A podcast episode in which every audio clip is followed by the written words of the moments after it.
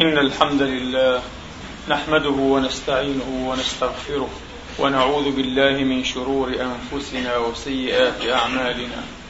من يهده الله فلا مضل له ومن يضلل فلا هادي له. وأشهد أن لا إله إلا الله وحده لا شريك له ولا نظير له ولا مثال له. وأشهد أن سيدنا ونبينا وحبيبنا محمدا عبد الله ورسوله. وصفوته من خلقه وأمينه على وحيه. صلى الله تعالى عليه وعلى آله الطيبين الطاهرين وصحابته المباركين الميامين وأتباع بإحسان إلى يوم الدين وسلم تسليما كثيرا. عباد الله أوصيكم ونفسي الخاطئة بتقوى الله العظيم ولزوم طاعته. كما أحذركم وأحذر نفسي من عصيانه ومخالفة أمره. لقوله سبحانه وتعالى من عمل صالحا فلنفسه ومن أساء فعليها وما ربك بظلام للعبيد.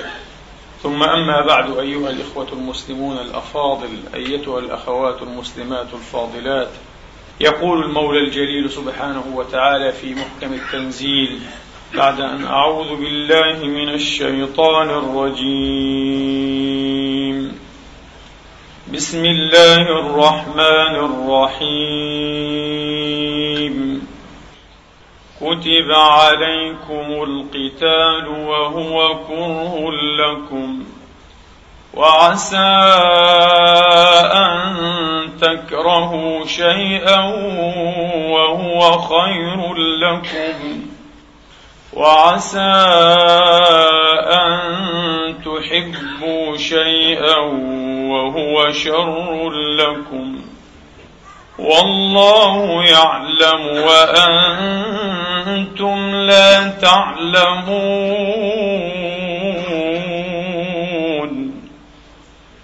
يسألونك عن الشهر الحرام قتال فيه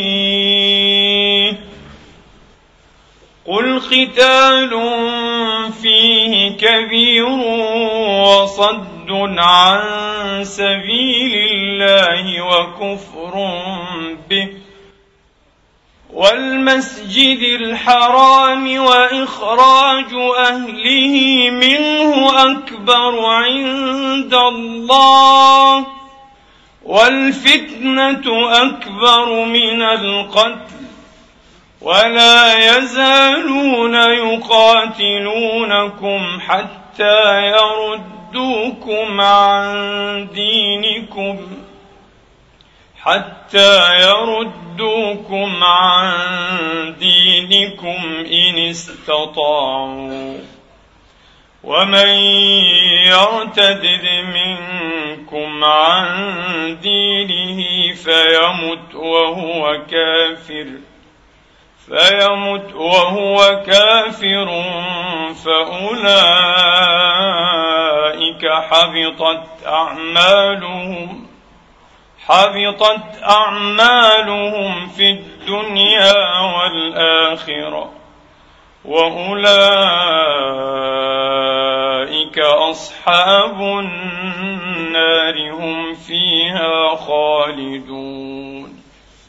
إن الذين آمنوا والذين هاجروا وجاهدوا في سبيل الله أولئك يرجون رحمة الله والله غفور رحيم. صدق الله العظيم وبلغ رسوله الكريم. ونحن على ذلك من الشاهدين. اللهم اجعلنا من شهداء الحق القائمين بالقسط. آمين. اللهم آمين. أيها الإخوة الأفاضل أيتها الأخوات الفاضلات هل أتحدث في موضوع الجهاد في سبيل الله سبحانه وتعالى دوافعه ومقتضياته وآدابه وأحكامه أم سأتحدث عن المسجد الحرام والشهر الحرام؟ حرمة هذا الشهر وما ورد في حقه من أحكام وعن حرمة القتال في الشهر الحرام وهل هي منسوخة أو محكمة. أظن أن هذا أقصى أو أكثر ما يمكن أن يرد على بال المستمع منكم. لكني سأخذلكم بلا شك ولن أتحدث لا عن هذا ولا عن هذا. وهذا هو المدخل القصير واليسير إلى موضوع اليوم. سمعنا هذه الآيات فنظرنا جميعا كلنا إليها من زاوية معينة ثم خمنا بعد ذلك موضوع الخطبة. لكن يمكن أن ينظر إليها من زاوية أخرى. يمكن أن ينظر إليها من زاوية أخرى. قوله سبحانه وتعالى كتب عليكم القتال وهو كره لكم وعسى أن تكرهوا شيئا وهو خير لكم وعسى أن تحبوا شيئا وهو شر لكم. هذا القول لا نقول يشي بل يبوح أيها الإخوة ويصرح بمحدودية المناظير التي يصطنعها الإنسان في التعاطي مع الأمور في التعاطي مع الشؤون المختلفة في تقويم المواقف والأشخاص والآراء والمفاهيم. هذا ما تقوله هذه الآية. وهي تود أيها الإخوة تود هذه الآية أن توسع مناظير المؤمنين وأن تجعلهم يعددون هذه المناظير.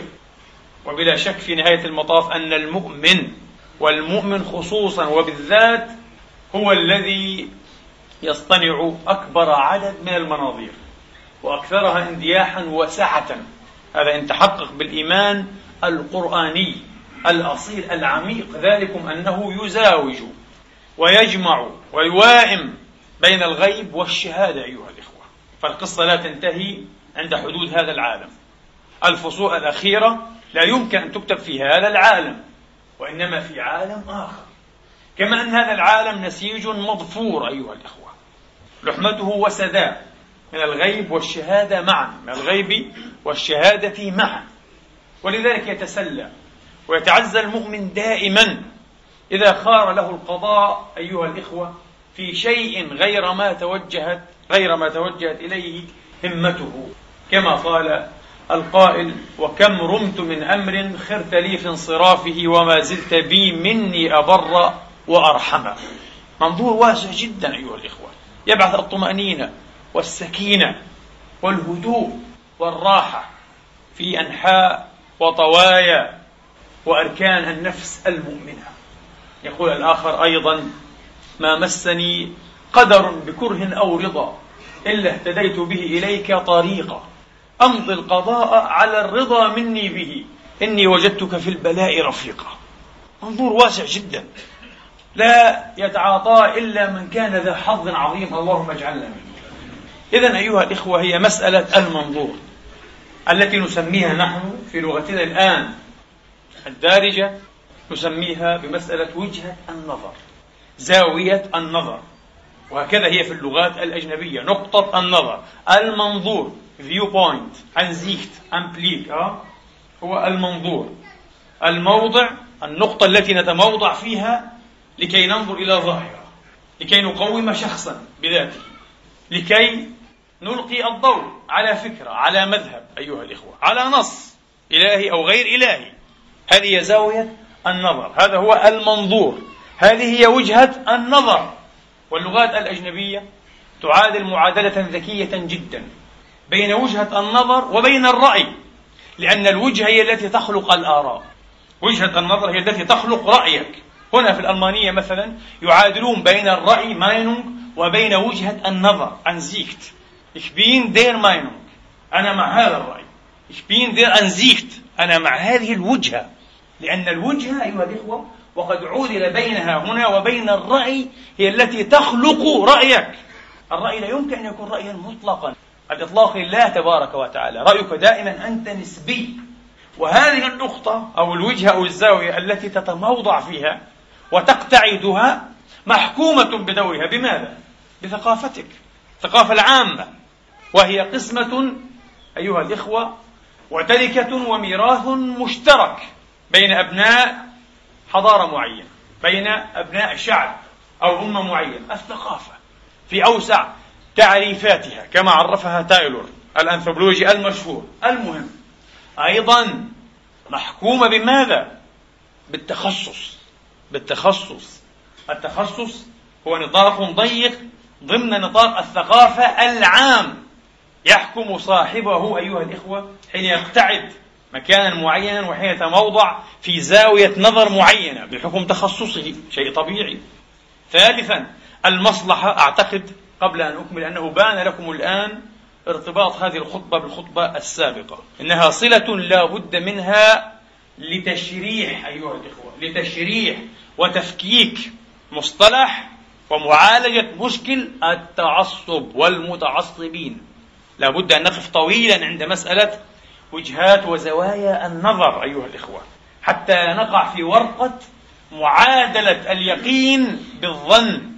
معادلة الإيمان بالحسبان معادلة العقائد بالآراء. ونحن نفعل هذا بامتياز أيها الإخوة. في اللغة العربية العامية الآن وكل العرب على الإطلاق يتعاطون هذا يستخدمون لفظة الاعتقاد وهم يعنون بها الظن.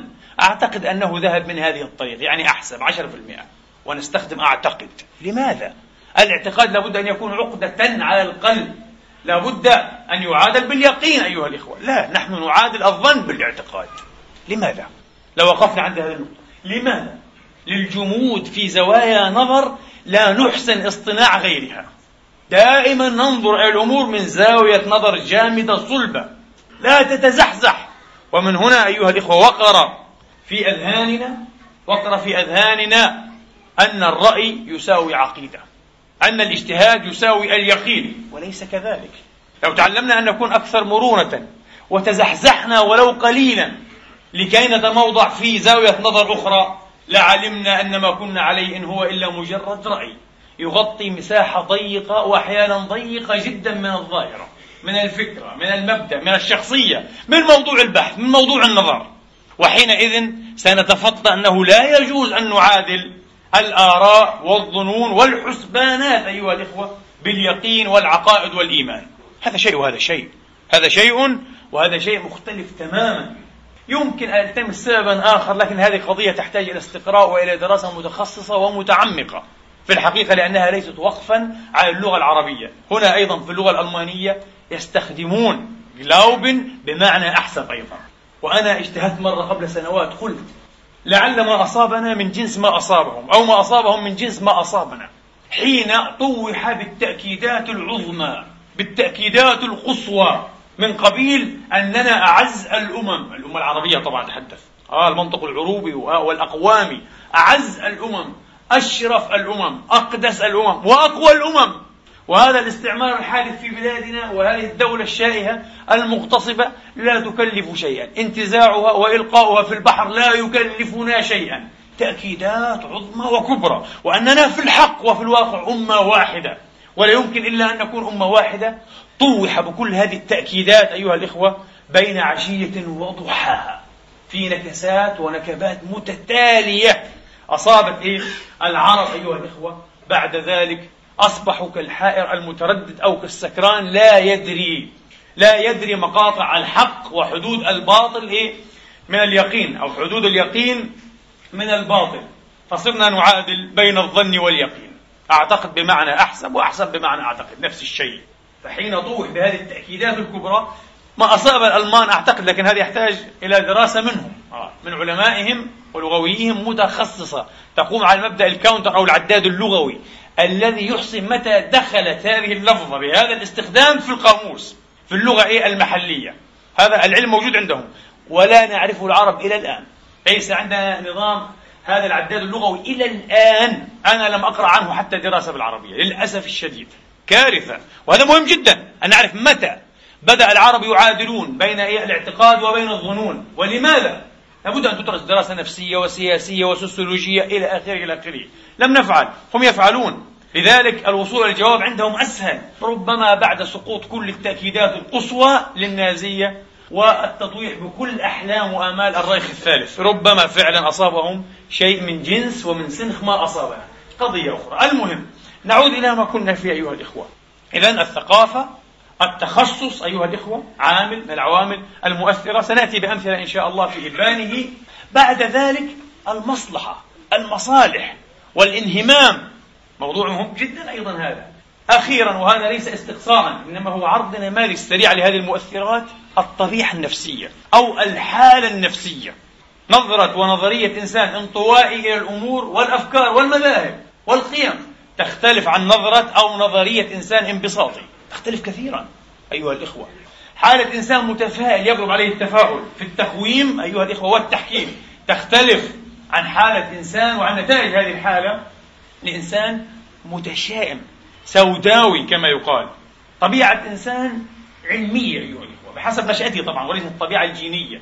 حسب نشأته وتلقيه يغلب عليه المنزع العلمي. غير إنسان يغلب عليه المنزع الشاعري يأخذ الأمور بمجازية وشاعرية. كل هذه عوامل أيها الإخوة تتحكم في تحديد وتعيين زوايا نظرنا أي في تحديد مناظيرنا بعض الناس يقول هذه قضية ثقافية علمية لا دخل لها بالدين بالعكس هي قضية مهمة جدا أيها الإخوة بالذات إذا أردنا أن ندرس وأن نحلل وأن نشرح موقف العلماء والمفكرين والعوام حتى من النصوص والأحكام الدينية من التراث الديني برمته. مهمة جدا جدا. بعض الناس يظن لا. بعض الناس ينظر العلماء على أنهم أشبه الأنبياء معصومون وهم يصطنعون طرائق محددة وصارمة أيها الإخوة وجدية تماما في التعاطي مع النصوص والتراث الديني. غير صحيح لأنهم في نهاية المطاف بشر لأنهم في نهاية المطاف بشر. وأيضا هم محكومون بلغة التخصص بلغة التخصص وهي لغة اقتطاعية. لغة اجتزائية لغة التخصص كما يعبر عنها هنا في اللغات الأجنبية بأنها أن تعرف أكثر فأكثر عن أشياء أقل فأقل. To know more and more about this and this. تعرف أكثر فأكثر فأكثر عن شيء أقل فأقل فأقل. هل في النهاية ستصير أنت أو ستؤول إلى رسم صورة كلية بانورامية كما يقال؟ بالعكس أنت ستقف بنا وستقف أنت على صورة مغرقة في الاقتطاعية والجزئية ستضللك في نهاية المطاف.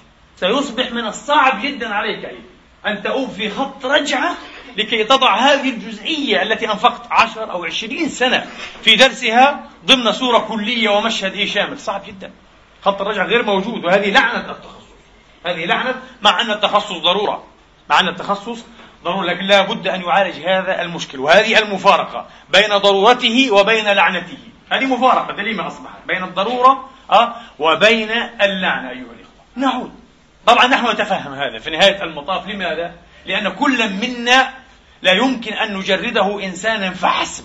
مثل هذا التجريد يساوي التعميم الكامل وتضيع كل الخصائص وكل المميزات. فهذا في نهاية المطاف إنسان لكنه طبيب وهذا إنسان لكنه حانوتي مقابري. وهذا إنسان لكنه تاجر أيها الإخوة. وهذا إنسان لكنه مدرس. وهذا إنسان لكنه متدين ملتزم. إلى آخره إلى آخره. هذا الطبيب أيها الإخوة إذا أردنا أن نحدد منظوره في النظر إلى عباد الله أول ما ينظر أيها الإخوة ينظر فيهم من زاوية تخصصه. إن كان طبيب أسنان وأستاذ أطباء الأسنان مباشرة لا بد أن ينظر. لا يلتقط منك إلا أسنانك. ويميز الأسنان الحقيقية من الأسنان المصطنعة أو المركبة. نحن لا نستطيع. ليست لدينا هذه اللياقة وهذه المهارة هو يعرف هذا. فمنظوره منا أسناننا فانتبهوا اعتنوا بأسنانكم أمام أطباء الأسنان. أما الحلاق منظوره شعورنا أبدا. الجلاد منظوره رقابنا. جنبنا الله الجلادين معروف. الجلاد أول ما ينظر ينظر إلى رقاب الناس. ويقارنها بالسيوف وبضربة السيف معروف هذا في التاريخ في الشرق وفي الغرب. التاجر الشاطر على شطارة العرب. منظوره إلى جيوب الناس أيها الأخوة. إلى جيوب الناس. هكذا يقيم الناس من هذا المنظور.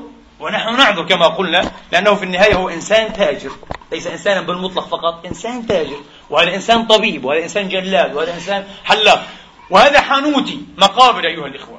يرى في زلزال مدمر أو في طاعون وبائي مهلك. يراه نعمة أيها الإخوة. يرى عطية تستحق سجدة الشكر أيها الإخوة. أو حتى أن يركع ركعتين شكرا لله تبارك وتعالى. مع أن الناس يزورون إيه المقابر ولا يعودون. أيها الإخوة لماذا؟ لأن مصائب قوم عند قوم فوائده يزدهر عمله الآن. يستطيع أن يصنع من التوابيت ما لا يصنعه إيه؟ في عشرات السنين يصنعه في شهر واحد. إذا هو ينظر إلى المسألة من هذه الزاوية. لابد أن نعذره لا نتهمه بالأنانية. هو هكذا. هو هكذا. نحن نتفهم هذا تماما كما قيل لقمان القصة التي تعرفونها وقد آب من سفرة يظهر أنها طالت كثيرا. فسأل عن أبيه أين أبي؟ فقيل له مات. قال ملكت أمري. لم ينظر إلى هذه المصيبة أيها من زاوية الفقد أنه فقد أباه فهي مصيبة فهو يعول وينوح. لا أنه ملك الآن قراره. صار يستطيع أيها الإخوة أن يوجب وأن يقبل في العقود وأن يتزوج وأن يطلق وأن يفعل ما شاء دون أن يعود إيه إلى شخص له عليه إيه نوع سلطة معنوية. الأب قال ملكت أمري رحمة الله عليه. ماذا فعلت؟ إيه زوجتي قالوا ماتت قال جددت فراشي زوجة أخرى. هكذا نظر من هذا المنظور. ماذا فعل ابني؟ قالوا مات. قال خف حملي. خف حملي. اسم. الحمل هو المصدر. خف حملي. ماذا فعل أخي؟ قالوا مات. قال انهدروا لأنه يحتاجه. المهم أنه بإزاء أربع مصائب صحت القصة أو كانت مرموزة لا يعنينا بإزاء أربع مصائب كان يمكن أن يجمع بينها منظور واحد هو منظور الفقد. الذي هو منظور جنائزي مصائبي لكنه لم يفعل. نظر إلى كل مصيبة من زاوية نظر مختلفة. وهكذا عبر أربع تعبيرات أو أربعة تعبيرات مختلفة أيها الإخوة. هذه مهارة وقدرة مرنة على التعاطي مع قضاء الله وقدره سبحانه وتعالى. نعم. النبي نفسه عليه الصلاة والسلام علمنا أيها الإخوة أن نكون مرنين في تعاطي هذه المنظورات. بمعنى علمنا أن نكون إيه؟ مرنين فكريا. لكي ينتشي لنا من وهدة التعصب لكي يشفينا من داء الجمود والتقليدية أيها الإخوة. مثلا الأمثلة كثيرة جدا. في الحديث الصحيح حديث أبي بكر إذا التقى المسلمان بسيفيهما فالقاتل والمقتول في النار. الصحابة هنا أيها الإخوة اصطنعوا منظورا وتركوا منظورا آخر. كان الأجدر بالاصطناع أن هناك قاتلا وأن هناك مقتولا. وطبيعي وبدهي. أن يتعاطف المرء مع الضحية مع المقتول. فقالوا يا رسول الله هذا القاتل. القاتل يستحق أن يكون في جهنم لأنه قاتل مجرم. فما بال المقتول؟ والمقتول أيضا في جهنم. إذا نظروا إليه من, إيه؟ من زاوية ماذا؟ من زاوية الضحية أنه ضحية. مات ضحية هو المقتول. فقال إنه كان حريصا على قتل صاحبه. زحزحهم إلى موضع آخر في النظر عليه الصلاة حتى يفهموا جيدا. زحزحهم إلى موضع آخر. إنه موضع ماذا أيها الإخوة؟ موضع المقاصد والغايات والنوايا وهو القائل في الحديث الذي يعتبر ثلث الإسلام بل بعضهم قال يعتبر نصف الإسلام. إنما الأعمال بالنيات. وهذا الحديث خصوصا أيها الإخوة يعلمنا أن نعدد المناظير وأن نكون أذكياء حين نعدد هذه المناظير. إنما الأعمال بالنيات. يريد أن يقول لنا كل فعل كل أثر كل منشط له وجهان. وجهه الذاتي ووجه آخر هو وجه النية والمقصد. مقصد صاحبه ونية صاحبه. ومن هنا اصطلح بعضهم على هذين المصطلحين. الحسن أو القبح الفعلي. الفعل فيه حسن أو فيه قبح. فعل قبيح فعل حسن. والحسن والقبح الفاعلي وأنتم تعلمون ولا تمترون أن ما هو أهم أيها الإخوة عند الله تبارك وتعالى وما هو أولى وأشرف هو الثاني. الحسن ماذا؟ الفاعلي وليس الحسن الفعلي وفي الحديث المشهور رب قتيل بين الصفين. الله أعلم به. مجاهد مات على أيدي الكفار. النبي يقول الله أعلم به. لا تشهدوا له هكذا بالغيب. لا تقطعوا على غيبه. لا تقطعوا على غيبه كما يقولون. فتقول إنه إنه شهيد رحمة الله عليه. إن شهداءكم إذا لكثير. قال لا رب قتيل بين الصفين الله أعلم به. أعلم لماذا قاتل وفي ماذا قاتل. قد يكون قاتل حمية قد يكون قاتل طمعا. كالذي يقاتل من أجل النبي يقول في حديث النسائي من أجل العقال من أجل حبل يرتبط به بعيره أو يربط به بعيره. قال فليس له إلا عقال. ليس له إلا ما نوى. إذا قضية الحسن الفاعلي أو القبح الفاعلي إذا المسألة لها مناظير. نحن طبعا نقوم الأشياء أيها الإخوة دائما من الزاوية الأولى لكي نتحدث عن فتوحات الخلفاء. عجيب. بعضهم خلفاء ظلمة. قتلوا الأولياء. كمموا أفواه العلماء. أسروا حتى المسلمات. أحرقوا الكعبة. رموا المصحف بالسهام. ونترضى عليهم وندل بعظائم فتوحاتهم. مساكين نحن. لأننا محكومون طبعا بالمنظار الأول الحسن الفعلي. لكن نحن بالذات يعني المليين ها؟ المسلمين. ينبغي ألا نغفل عن ماذا؟ عن المنظور الثاني الحسن الفاعلي صحيح أننا لا نعرف ما في قلوب العباد ولا نقطع على غيب قلوبهم أو غيوب قلوبهم ولم نؤمر بالتنقيب ولا التفتيش عن قلوبهم ولكن هناك شيات وعلائم ودلائل يمكن أن ترشد. ولذلك هذا المنظور أكثر ما ينبغي أن نصطنعه في محاسبة أنفسنا نحن لا في محاسبة الآخرين. دائما فتش نفسك وحاسب نفسك باستمرار والإنسان على نفسه بصيرة ولو ألقى معاذيره. لا تغترن إيه بحسن فعالك وإنما لابد أن تحاكم إيه نواياك ومقاصدك. محاكمة الشحيح الشريك الشحيح لشريكه كما قيل. فهكذا علمنا النبي عليه الصلاة وأفضل السلام أن نعدد المناظير أن نحرك زوايا النظر. سأضرب بعض الأمثلة العجيبة جدا أيها الإخوة وسأضرب أكثرها عجبا. وهذا المثال يفسر بماذا؟ يفسر بالثقافة. ثقافتنا نحن ذكورية أبوية بلا شك لا نستطيع أن ننكر. إلى الآن هذه الثقافة حكمت حتى كثير من المفسرين.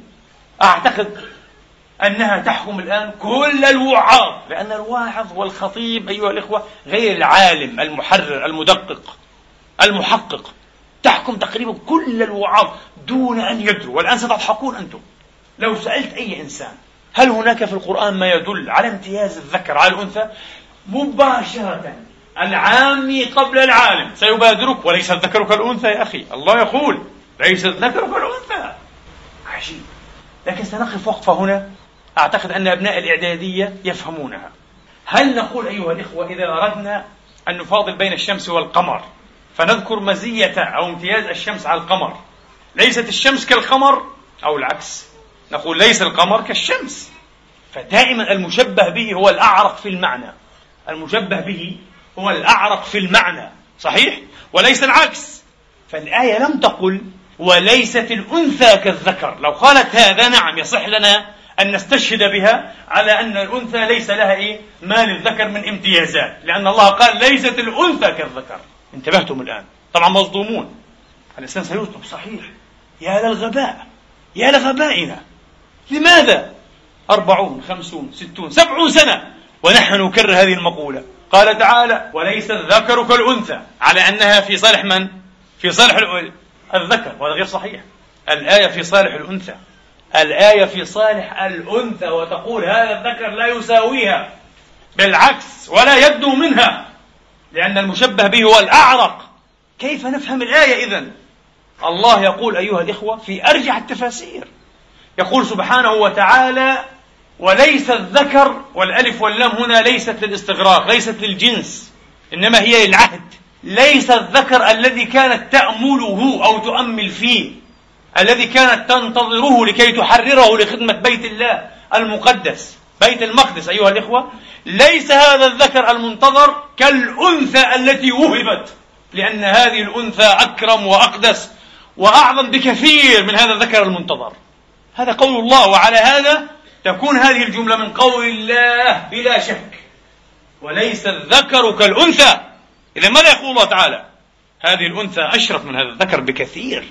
لكننا هذا لم نلتفت إليه لم نبحثه لم نراجعه وظللنا نردد ببلاهة وليس الذكر كالأنثى على أنها في صالح الذكور أيها الإخوة آه إبرازا لامتيازاتها لماذا نقع في هذه البلاهة إذن؟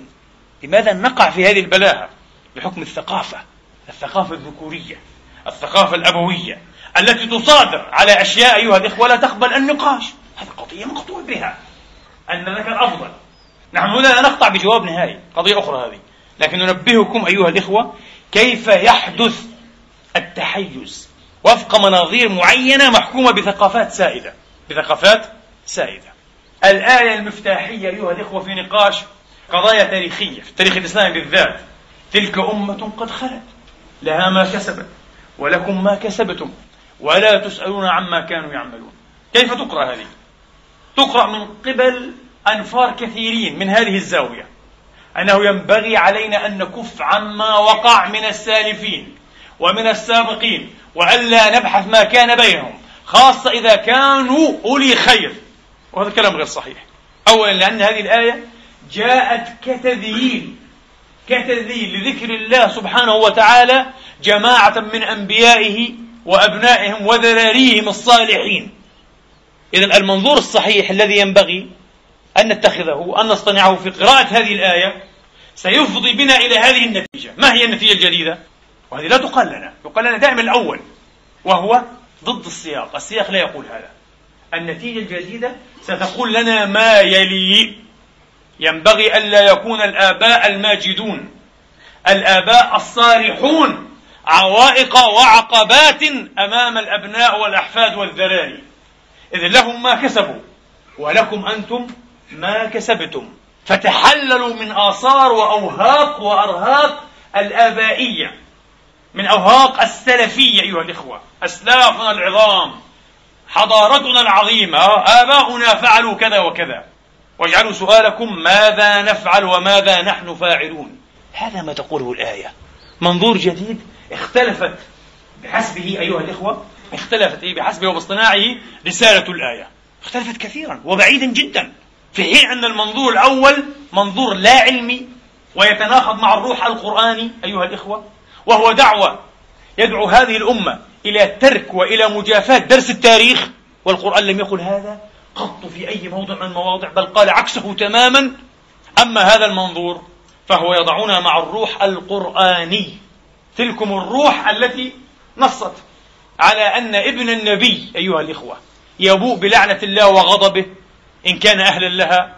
وابن البغي يبوء ويعود برحمة الله ورضوانه إن كان مستحقا لها. هذه الروح القرآنية. لن يجديك أن تكون حتى ابن نبي. إذا كان الأبعد كافرا أو فاجرا أو ظالما لنفسه لن يجديه. ولن يضيره. الآخر أن يكون ابن بغي إذا كان صالحا مستقيما قاصدا. هذه الروح القرآنية. فالآية تقول تلك أمة قد خلت لها ما كسبت ولكم ما كسبتم ولا تسألون عما كانوا يعملون فلا تجعلوا الآباء الماجدين والأسلاف العظماء الأكرمين عوائق أمامكم عقبات في طريق الإنجاز لا تجعلوهم هكذا ولا تجعلوا حتى تقليدهم أيها الإخوة تعصبا بالحق وبالباطل في الجملة منهجا لكم تصطنعونه كلا وإنما أعملوا فيهم الميزان القرآني تقبلوا عنهم أحسن ما عملوا وتجاوزوا عن سيئاتهم. تقبلوا عنهم أحسن ما عملوا وتجاوزوا عن سيئاتهم. ومعنى تجاوزوا عن سيئاتهم بعد أن تقرروا أن ما أساءوا فيه هو سيء وأنه خطأ. ولا ينبغي أن يتابعوا عليه. وينبغي أن يوصف بالخطأ بأنه خطأ. ولا تخلطوا بين القيم. لا تخلطوا ولا تشوشوا على موازين القيم. هذه رسالة الآية. وهي رسالة عجيبة وجميلة جدا. أضعناها أيها الإخوة. أضعناها أيها الإخوة. هناك آية ثالثة. الله يقول ولهن مثل الذي عليهن بالمعروف وللرجال عليهن درجة. وقد وجدت أقطابا من أقطاب الفقه والعلم والفكر الإسلامي أيها الإخوة. قد جعلوا هذه الآية نصا زعموا قاطعا. جعلوا هذه الآية نصا زعموا قاطعا. زعموه نصا قاطعا. هكذا قال الإمام أبو الأعلى المودود رحمة الله عليه. قال هذا نص قاطع. وليس فيه من القطع شيء إلا شبهة القطعية أيها الإخوة. نص قاطع في الدلالة ليس في الثبوت. على ماذا؟ على أن المرأة لا تلي أي ولاية عامة. أي ولاية عامة لا يجوز. ولذلك منع المودود رحمة الله تعالى عليه رحمة واسعة أن تكون المرأة حتى في البرلمان ممثلة لمن انتخبها. قال هذا ممنوع ولا يجوز وحرام. الدليل يا مولانا. قال وللرجال عليهن درجة. غير صحيح. اقرأوا سياق الآية لن أفعل هذا الآن لأنه سياق طويل.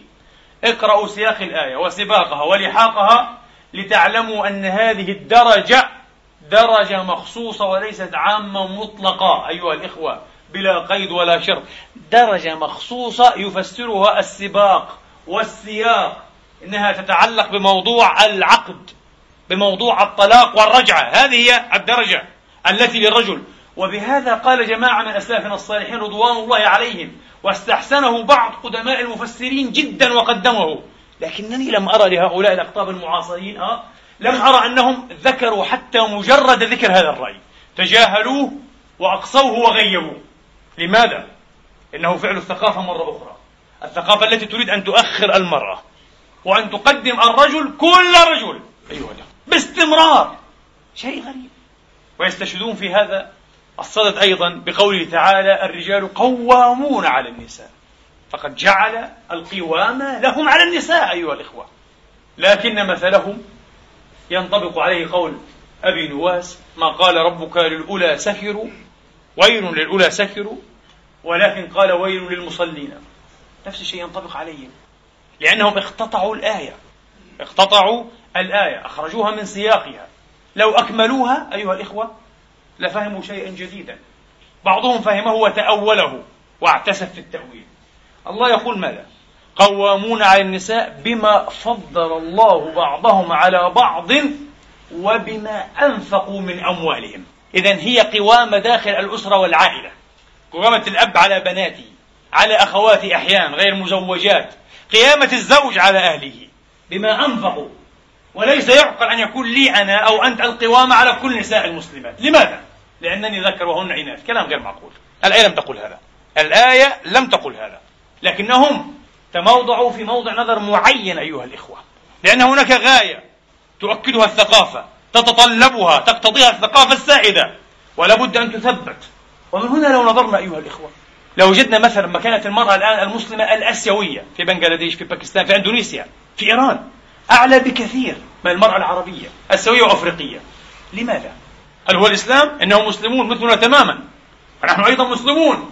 إنها العادات والتقاليد بعبارة أخرى الثقافات. الثقافات التي جرى الخلط الشديد الشائن أيها الإخوة بينها وبين أحكام الله تبارك وتعالى. طبعا كل شيء يقدم في الأخير بديباجات دينية وأنه أحكام الإسلام وأنه أحكام الإسلام. في إحدى رحلات الحج شاهدت وشاهد معي إخواني في النزل الذي كنا ننزل فيه حواج يعني حاجات. حاجات مسلمات من أفريقيا. صدورهن بارزة. أبدا. لا يسترن أذاءهن لأنها ثقافة. عندهم هذا ليس من العيب ليس من السوء. ويفعلن هذا في مكة المشرفة. كنا نشعر بالعار وبالخجل الشديد ونغض أبصارنا. بالنسبة إليهم شيء عادي تماما. ثقافة. هذه ثقافة. وهن مسلمات. وحواج. بيت الله الحرام. يعني حجات لبيت الله الحرام. في نفس دائرة الإسلام والمسلمين رجل أيها الإخوة شاب مسلم يبدو أن التقوى حركته لكي ينبه أختا مجلببة منتقبة لا يبدو منها شيء. نبهها إلى حقيبتها تحملها على ظهرها فتنبهت وشكرته فأفهمها بعد ذلك لا أن المسألة ليست كما فهمت. هي فهمت أنها ربما ستقع ربما كذا فشكرته على هذه البادرة اللطيفة. قال لا حزام الحقيبة قد فصل حجم الكتف فأثار فتنة. فانتبهي يا أختاه عجيب. إلى هذه الدرجة؟ هذا مسلم وهذا مسلم. هذه مسلمة وهذه مسلمة. ما الفرق هنا إذا كيف لم يغدو إبراز الأذى وهو بلا شك معرة وعيب وسوء بلا شك؟ بلا شك. كيف لم يغدو إيه أيها الإخوة؟ وكف عن أن يكون عيبا. وهنا إبراز حجم الكتف بحزام الحقيبة عورة وفتنة أيها الإخوة. تحرك الغرائز وتهيجها. الثقافة. الثقافة. لا يمكن أن يحمل كل هذا على الدين. صعب جدا أن يحمل كل هذا على الدين. وإلا في الحديث الصحيح أن من أمهات المؤمنين أيها الإخوة من كن يحملن القرب في الجهاد ينقذن بهن يقول الراوي وأنس أرى خدم سوقهن. جزء كبير من الساق كان بائنا. أمهات المؤمنين زوجات الرسول. ليس الأمر إلى هذه الدرجة ولا على هذه الدرجة من التشدد والتنطع العجيب حزام الحقيبة إنها ثقافات أيها الإخوة. إنها ثقافات تفعل فعلها نعم ويكون لها آثارها بلا شك. الحديث الذي ذكرنا به مرة حين هم سعد بن الربيع رضوان الله عليه أن يتنازل عن إحدى زوجاته لعبد الرحمن بن عوف. كنا ولا زلنا نقرأ هذا الحديث ونتلقى هذا النص من زاوية ماذا؟ الإيثار. عظمة الإيثار مجد الأخوة في الله تبارك وتعالى. لكن لو جاءت امرأة ومرشح أن تكون أجنبية طبعا مسلمة أجنبية أو أجنبية غير مسلمة أنا متأكد لن تقرأه من هذه الزاوية. ستقرأه لأول سماعها من زاوية هذه هي مكانة المرأة عندكم؟ هي شيء من الأشياء يبذل ويوهب ببساطة تطلق كما تزوجت بهذه السهولة وتزوج إنسان من آخر دون أن تأخذ حتى رأيها أو رأي أهلها؟ أين رأيها؟ أين رأي أهلها؟ ما هي؟ ماعز ربما خروف شيء هكذا يوهم؟ سيجرح هذا النص أيها الإخوة. طبعا هذا ليس حجة هذا تصرف صحابي بدافع نبيل. لكنه قطعا لا يمثل إيه أيها الإخوة في هذا التصرف؟ روح الإسلام وحقيقة الإسلام. مستحيل. تماما. كما أن إجبارنا ونص السادة الأحناف أيها الإخوة على أن كل ذوي العصبات كل ذوي العصبات حتى ابن العم وابن الخال أيها الإخوة كل هؤلاء ماذا؟ كل هؤلاء لهم أن يزوجوا الصغيرة بماذا؟ بماذا؟ بولاية الإجبار لأن لهم عليها ولاية إجبار أما الإمام الشافعي والشافعية فقد ضيقوا في من أكرموه بهذه الصلاحية فقالوا لا فقط الأب والجد حتى الأخ لا يستطيع. لكنهم وسعوا مرة أخرى في النطاق الزمني العمري فقالوا ولاية الإجبار للأب والجد هي على الصغيرة والكبيرة. هذا لا يمثل روح الإسلام لا من قريب ولا من بعيد. ولم أجد نصا واحدا صريحا عن رسول الله أو في كتاب الله يمكن أن يكون دليلا قاطعا في هذه المسألة لصالحهم. وما وجدناه هو العكس تماما أن الله نهى عن العضل تبارك وتعالى كما نهى أيها الإخوة الأولياء نهاهم أن يزوجوا دون ما استئذان أو استئمار. قال الثيب تستأمر أي لابد أن تصرح بالموافقة. تقول نعم رضيت. أود أن أتزوج من هذا. هكذا هذا هو الاستئمار. وأما البكر فتستأذن لأن خجلها وحياءها يمنعانها من أن تصرح وإذنها سكوتها وفي رواية إذنها صماطها. تصمت. فنعرف أنها وافقت. إذا لابد أن تستأذن. وأكثر من هذا يقول المعصوم آمر النساء في بناتهن. يؤخذ أيضا رأي الأم كمان لأنها أدرى وأعلم. هذا هو روح الدين. أما زواج الإكراه هذا ومن أجل الآن تشيع مشاكل في الأوساط الإسلامية وفي أوساط المشاغبين الشانئين أيها الإخوة. الإسلام وأحكامه وأهله. من أجل ثقافات مثل هذه ثقافات شرقية أيها الإخوة تلفعت. تجلببت باسم الإسلام والأحكام والفقه والنصوص آه تضادها تماما. تضادها تماما. هناك حديث لدى إخواننا الشيعة وفي الحقيقة هذا النقد الذي سيوجه إلى هذا الحديث أو هذا المنظور ليس منظوري إنما منظور أحد مفكري الشيعة الكبار وهو حسن جدا. قال هناك روايات لدينا تفسر آية إيه؟ إنما وليكم الله ورسوله والذين آمنوا الذين يقيمون الصلاة ويؤتون الزكاة وهم راكعون. قالوا الإمام علي تصدق بخاتمه وكان يصلي على صلاة العصر على فقير جاء يسأل ولم يعطي أحد شيئا. فنزع خاتمه من يمينه وأعطاه إياه وهو في الصلاة. كثير من علماء أهل السنة صحوا هذا الحديث. القصة لها أصل وصححوها لكن ليست هذه القضية. القضية أن بعض الروايات الشيعية تقول وهذا الخاتم أو الخاتم كان خاتما ثمينا جدا يساوي في قيمته أيها الإخوة. خراج بلاد العراق لا أدري كم مرة. طبعا أنت ستقرأه المنظور الكرم. شيء عظيم يا أخي هذا الإمام كريم جدا. رضوان الله عليه. وغيرك الذكي كهذا المفكر الشيعي الكبير قرأه منظور آخر. جعله يكذب هذه الرواية بخصوصها. قال كلا ما مثل علي من يسب برواية كهذه لماذا؟ لأنها صورته على أنه من المسرفين.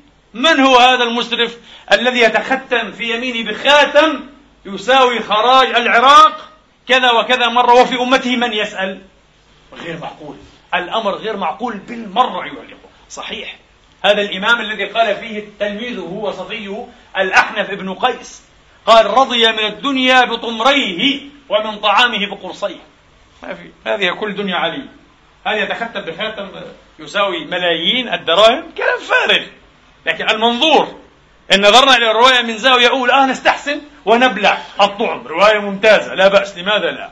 ونجعلها في مناقب علي. ولو جاء ذكي وتذاكى علينا لجعلها في مثالب علي. إن صحت ولا تصح بحمد الله تبارك وتعالى. المنظور. هكذا ينبغي أن نكون متنبهين جدا حين نرنو إلى هذه المناظير أيها المستشرقون مثلا للأسف بعض العرب بعض العرب أنا سئلت في هذا الموضوع عشرات لن أقول مئات عشرات آخرها في الأسبوع المنصرم بعد الجمعة. عشرات المرات. ما هو؟ الدين يؤكد الرق. الإسلام مع نظام الرق يا أخي. من أين فهمت هذا؟ قال الآيات مليئة جدا. تتحدث عن الرقبة وعن الرقاب وفي الرقاب. صحيح. إذا نظرنا إلى النصوص القرآنية والنبوية أيها الإخوة بهذه الاقتطاعية بهذه الأنبوبية وسنجد هنا إيش؟ كلمة عبد كلمة أمة كلمة رقيق كلمة رقبة كلمة رقاب فسنعرف أن هذه النصوص تنتمي إلى دين في منظومته الكلية يعزز ويرسخ ويؤكد ويتعاطف مع نظام الرق. بس هذا منظور جد قاصر كما وصفته أنبوبي لكن لو قرأنا هذه الكلمات في سياقاتها ومن هنا ضرورة القراءة السياقية. صدقوني بين قوسين كثير جدا من خلافاتنا المذهبية العقدية والفرعية أيها الإخوة كثير جدا منها. لا أعرف النسبة كم الله عز وجل أعلم لكن كثير جدا منها. تعود إلى ماذا؟ إلى عدم إحسان قراءة النظم أيها الإخوة أو قراءة النظام. يسمونه هنا في علم التربية وفي علم الإدارة system thinking التفكير النظمي أو النظامي أو يسمى القراءة السياقية contextual reading القراءة السياقية. نحن لا نحسن هذا أبدا لا نحسن هذا. تماما كما لا نحسن قراءة آية القوامة ولا آية عليهن درجة ولا آيات الرق. لأننا لو قرأنا هذه الموارد قراءات سياقية أيها الإخوة. لوجدنا أو بالأحرى في البداية لما وجدنا موضعا واحدا فيه أمر صريح بالاسترقاق. لكننا سنجد هذه الكلمات في كل مواردها. سنجدها في إيه؟ في سياقات تحث وتحفز وتشجع على ماذا؟ على التسريح على الإعتاق. كفارة الظهار إعتاق. كفارة القتل الخطأ. إذا الكفارات مثل كفارات النذور وفي أحاديث نبوية كثيرة جدا وأحكام فقهية مقررة عتيدة. النذور. ثالثا المكاتبة. فكاتبوهم إن علمتم فيهم خيرا. رابعا التدبير. نظام التدبير أنت حر على دبر مني. وهذا تكفلت السنة إيه؟ بإيضاحه وتبيانه أيها الإخوة. نظام التدبير. سادسا نظام أم الولد. تنكح الأمة أو السرية. فإن كان لها ولد صارت تدعى أم ولد فإن مات زوجها مباشرة وتلقائيا تتحرر. الإسلام جاء بهذا النظام. سابعا وفي الرقاب مصرف من مصارف الزكاة الثمانية. جعل الله أيها الإخوة لهؤلاء الأرقاء العبيد والإماء حقا في مصارف الزكاة. ليستعين أولو الأمر على ماذا؟ على تحريرهم في الزكاة. وهي الركن العملي الثاني.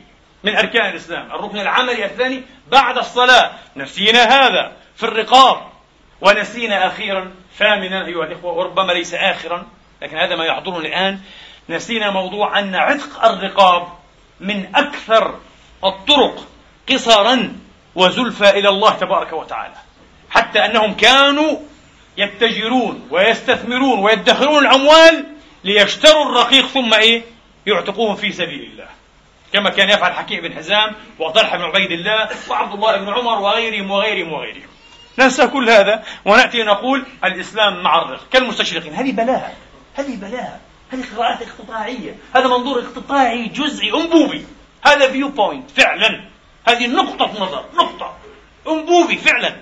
لكن تعداد زوايا النظر تعداد المناظير بالعكس. سيجعل هذه القضية وورود هذه المصطلحات في القرآن والسنة من مزايا الإسلام بل من خوالده وأولياته لأنه كان أوليا في هذا المضمار بالذات. مضمار تحرير العبيد والأرقاء أيها الإخوة والأخوات. مفكر مسلم فيلسوف أيها الإخوة. أنا عندي خطبة في هذا الموضوع. يحب أن ينحاز إلى ويتعاطف مع نظرية ضعف الإنسان وهشاشة الإنسان. ممكن جدا. ولن يعدم من النصوص ما يعينه ويسعده على تأكيد نظريته.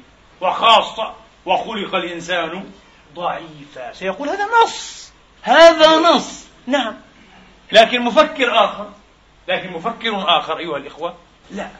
ينحاز إلى ويتعاطف مع نظرية ماذا؟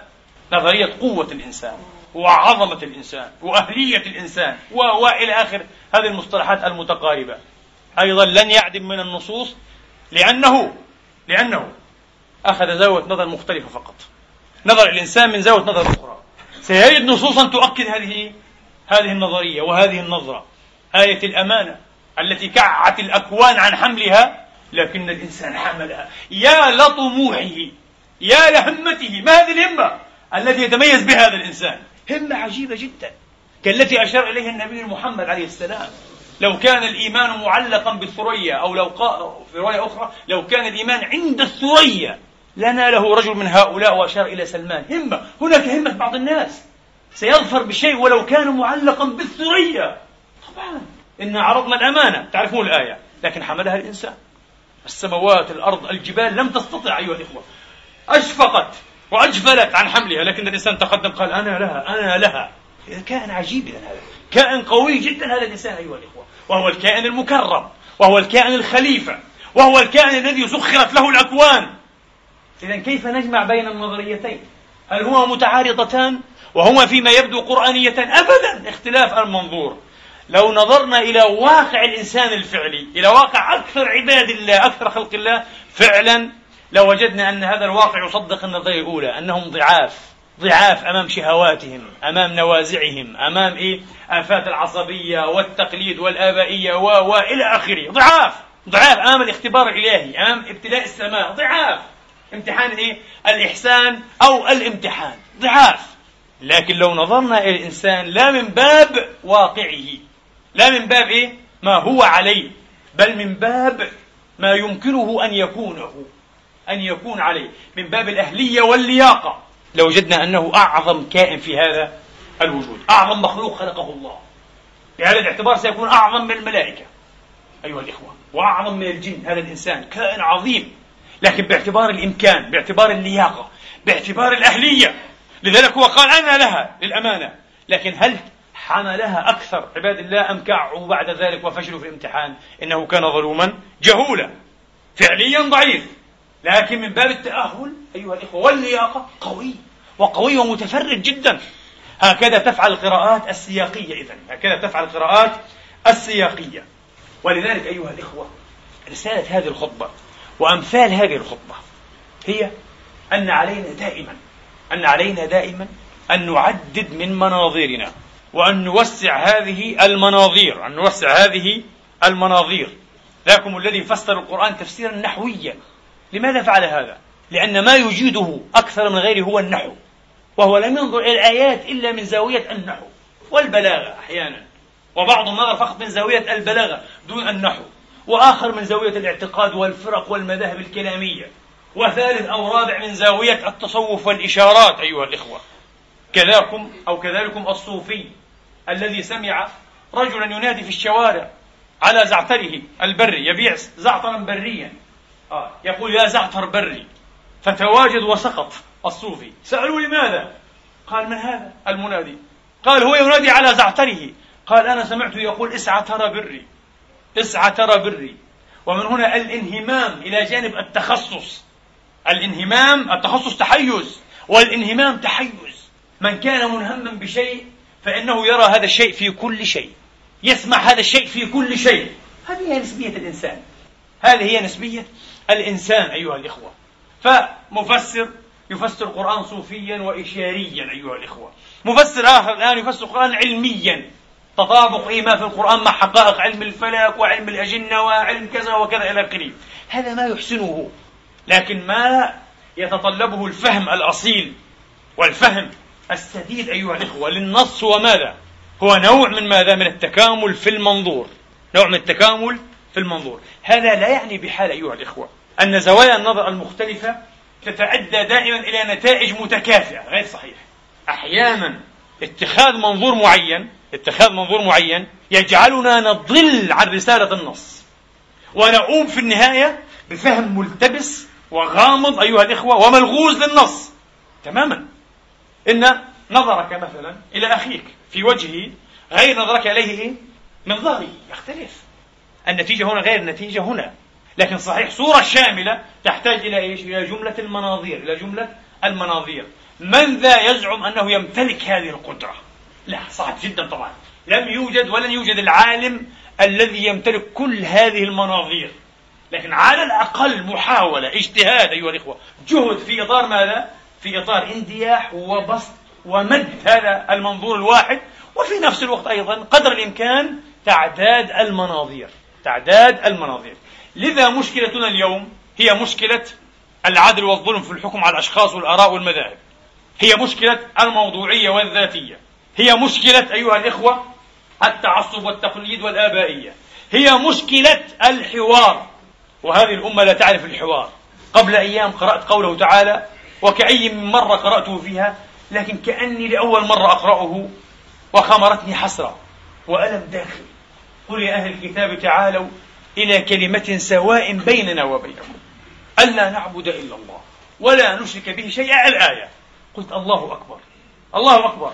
الشارع الحكيم وجد أن هناك ندحة أن هناك فرصة أيها الإخوة. لماذا؟ لمشترك يجمعنا ويختزل الخلافات والفوارق ويقرب الشق والهوة بيننا وبين أهل الكتاب أهل ملة أخرى. لكن المسلمين إيه اليوم؟ في شك من أمرهم أيها الإخوة. في شك من أمرهم أن لديهم القدرة واللياقة أن يوجدوا وأن يجتمعوا على كلمة سواء بين بعضهم البعض أعني بين المذاهب الإسلامية المختلفة زيدية وسنية وإمامية وإباضية وهذه المذاهب الموجودة الآن. في شك شديد وهم لا يسعون بأي خطوات ذات قيمة في هذا السبيل. يسعون بالعكس غريب جدا ومحزن جدا. لماذا؟ لأننا أمة لا تعرف الحوار أيها الإخوة. لو قرأ السني كتاب ابن تيمية رحمة الله عليه منهاج السنة النبوية في الرد على الشيعة والقدرية لعلم أن الحق كل الحق وأنا لا أقصد السني العالم أو العلامة أقصد السني العادي المثقف العادي أو حتى العامي شبه العامي لو كانت بدايته مع كتاب ابن تيمية هو سيعلم أن الحق كله مع أهل السنة وفي كل المسائل وأن الشيعة إن هم إلا ضلال مبتدعة خارجون في كل المسائل عن سواء الحق. هذا الشخص نفسه وعينه. لو كانت بداءته بدايته مع كتاب مثل كتاب المراجعات لعبد الحسين أو معالم المدرستين للعسكري تماما ستكون قناعته أن الحق كل الحق وبالمطلق وفي كل المسائل مع الشيعة الإمامية وأن أهل السنة إن هم إلا ضلال ومبطلون ليسوا أكثر من ذلك إذا ما الحل؟ ما الحل؟ وهذا هو الحاصل حاليا مع شيعي ومع سني الحل أيها الإخوة الحوار لأن الحوار في التحليل الأخير ما هو؟ أي شنو؟ الحوار هو جملة واحدة محل نزاع واحد موضوعة واحدة أو موضوع واحد إن شئتم موضوعة واحدة لكن تضاء من أكثر إيه؟ من زاوية من زوايا النظر. أنت تنظر من هنا لكن صاحبك ينظر من زاوية أخرى. الثالث من زاوية ثالثة والرابع من زاوية رابعة. وقطعا إن كنت من طلاب الحق من مبتغي الهدى والرشاد ستؤوب وتعود بأشياء جديدة بقناعات شديدة ستتخفف من بعض غلوائك ستعدل من موقفك وبالتالي ستعدل أيضا من زاوية نظرك. وهذا ما سيحدث مع الثاني والثالث والرابع بالشرط الذي ذكرته. لكن أختم بهذه الجملة حقيقة وهذا ما خطر لي بعد خطبة الأسبوع الماضي. تعرفون؟ وهذا ما لم ننبه عليه ما هو؟ وينبغي وهو حقيق بالتنبيه. المشكلة أيها الإخوة لم نتلقى تربية ولم ننشأ أو ننشأ أيها الإخوة تنشئة تجعلنا نقدس الحقيقة. ونتشوف إليها ونؤثرها ولو على أنفسنا ونعلم أنها أيها الإخوة ذات مهر غال جدا جدا. الحقيقة ليست سهلة وليست غريبة جدا كما يتصور الناس وليست بسيطة ونحتاج إلى وسائل مساعدة دائمة. لا أعني أربح المليون لا لا لا. وسائل أخرى. وسائل مساعدة دائمة لكي نتوصل إلى هذه الحقيقة. كان الفيلسوف الألماني مارتن هايديغر وهو ملحد في شبابه وفي قوته دائما أيها الإخوة يتكئ على عصا. يحمل معه عصا. قيل له لماذا؟ هل تحتاجها؟ قال لا.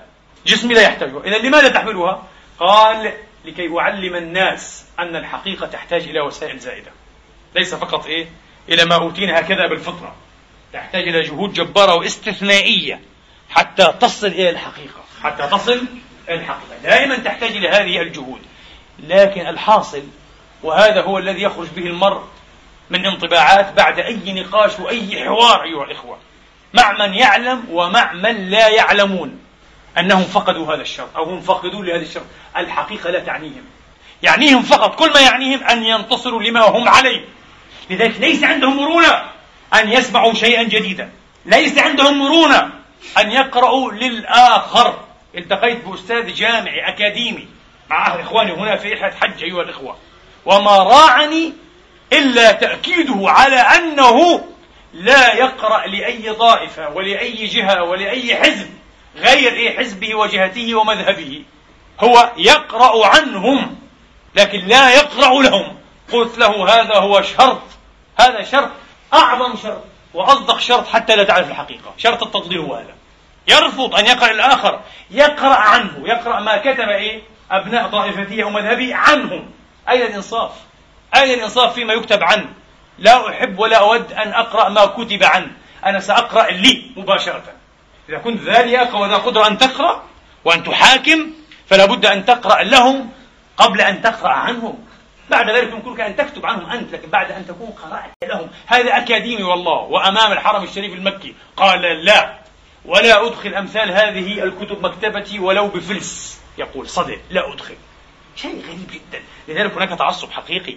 آه لا تغتروا علماء ودكاترة وشيوخ ومؤلفون. تعصب حقيقي ضارب حتى النخاع حتى المشايخ. نسأل الله تبارك وتعالى أن يشفينا من هذا الداء العياء وأن يرزقنا الحق وأن يرينه حقا ويرزقنا اتباعه وأن يرينا الباطل باطلا ويرزقنا اجتنابه. أقول قولي هذا وأستغفر الله لي ولكم فاستغفروه.